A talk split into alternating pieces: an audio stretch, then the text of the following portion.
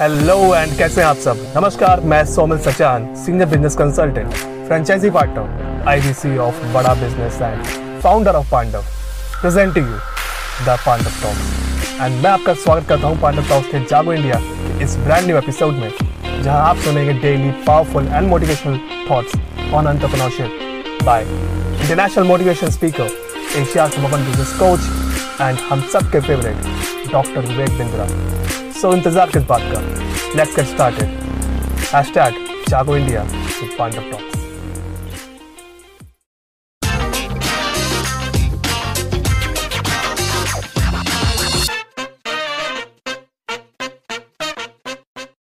ये आपका स्वागत है। मैं विवेक बिंद्रा मोटिवेशन स्पीकर और बिज़नेस ट्रेनर आज का सब्जेक्ट भगवत गीता पे है।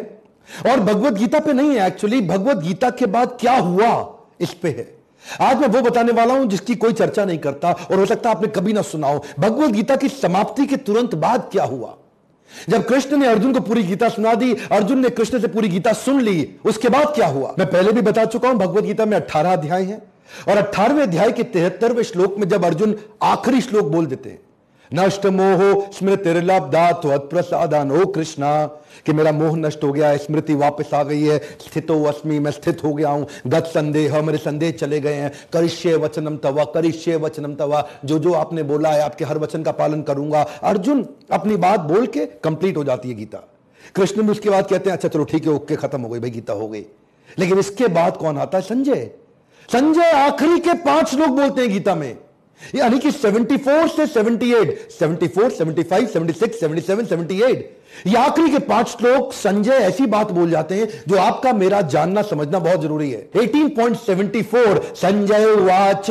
संजय ने कहा इति हम वासुदेव पार्थस्य च महात्मना, संवादम इमम श्रुषम, अद्भुतम रोमहर्षणम। क्या कहते हैं संजय? इति हम वासुदेव मैंने वासुदेव कृष्ण से, पार्थस्य च महात्मना, पार्थस्य मतलब पृथा का पुत्र।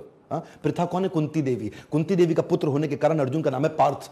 हाँ? तो क्या कहते हैं? पार्थस्य च महात्मना। ये दो महात्माओं की कथा सुनी। संवादम इमम श्रुषम इनका संवाद मैंने सुन लिया है। अद्भुतम रोमहर्षणम इतना अद्भुत संवाद सुन लिया।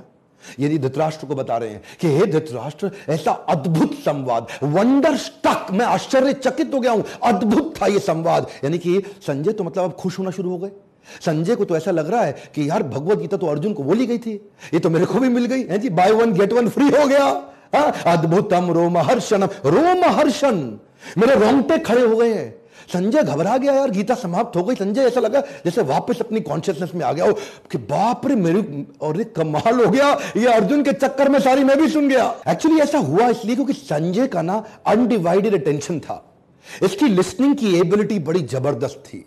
एक डिस्ट्रैक्शन फ्री लिसनिंग थी। देखिए रीडिंग राइटिंग स्पीकिंग इसकी ट्रेनिंग दी जा रही है। लिसनिंग की ट्रेनिंग आप संजय से सीख सकते हैं कि भगवत गीता को सुनना कैसे चाहिए, उसको पढ़ना कैसे चाहिए। लिसनिंग एक क्यूरियोसिटी से भरी होनी चाहिए, जिसमें पेशेंस का बड़ा रोल है। मल्टीटास्क आप नहीं कर सकते। ऐसा नहीं है कि आप सामने वाले को सुन भी रहे हैं और कुछ और भी साथ में कर रहे हैं। मोबाइल हटा करके उससे उससे में तो मोबाइल था ही नहीं तो उसका फोकस थोड़ा और ज़्यादा था। पिछहत्तरवें श्लोक में कहते हैं, व्यास प्रसाद श्रुतवान एतद गुह्यम अहम परम।